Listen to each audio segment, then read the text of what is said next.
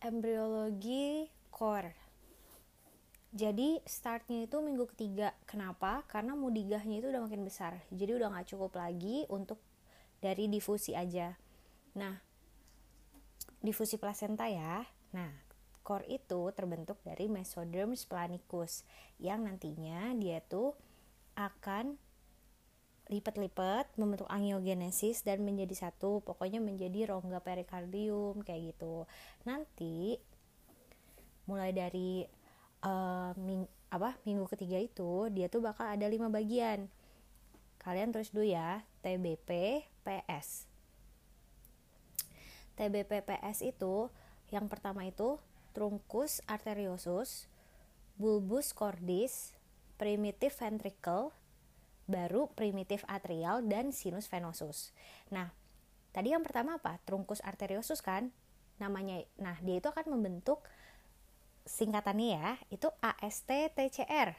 Nah, trunkus arteriosus bakal jadi A, aorta ascending dan pul trunkus pulmonalis. Tadi yang kedua itu kan bulbus cordis. Nah, bulbus cordis itu bagian akan membentuk menjadi SS itu smooth part left right ventricle. Jadi bagian dalam dari ventricle kanan dan kiri. Nah, P itu kan tadi primitive ventricle, berarti bakal jadi ventricle. Terus primitive atrial, berarti bakal jadi atrium kanan dan kiri. Terus yang terakhir itu sinus venosus yang akan membentuk CR. CR itu coronary sinus dan right atrium smooth part atau bagian dalam dari atrium kanan kayak gitu. Nah, kenapa ventri primitive ventricle dulu coba? Baru ventri uh, apa primitive atrium. Padahal kan posisinya di atas ya atrium tuh.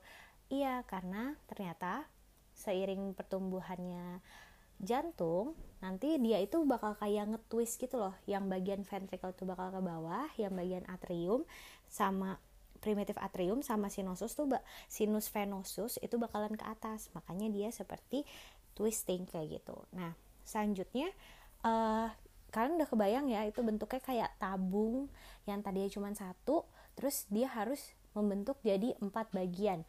Atrium dextra sinistra sama ventricle dextra sinistra itu gimana caranya? Yang pertama kita bahas dulu yang atrium ya. Terbentuknya atrium uh, dextra dan sinistra itu dibatasi oleh namanya septum primum dan septum secundum. Nah ada namanya lubang yang disebut foramen ovale. Jadi intinya dua-duanya itu jadi kayak pagar, tapi pagarnya itu dua lapis gitu loh. Nah kalau penutupannya nggak baik itu bakal terjadi suatu penyakit yang disebut ASD atau atrial septum def septum defect gitu. Nah e, nanti kita bahas lanjutan e, penyakitnya. Yang kedua itu membagi ventrikelnya itu pakai interventricular septum. Jadi septum yang ada di antara ventricle, interventricular septum. Kayak gitu. Gampang kan? Kalau misalnya interventricular septumnya itu tidak uh, tertutup secara benar, maksudnya masih ada bolongnya, otomatis dia bakalan ada penyakit yang disebut VSD atau ventricular septum defect kayak gitu.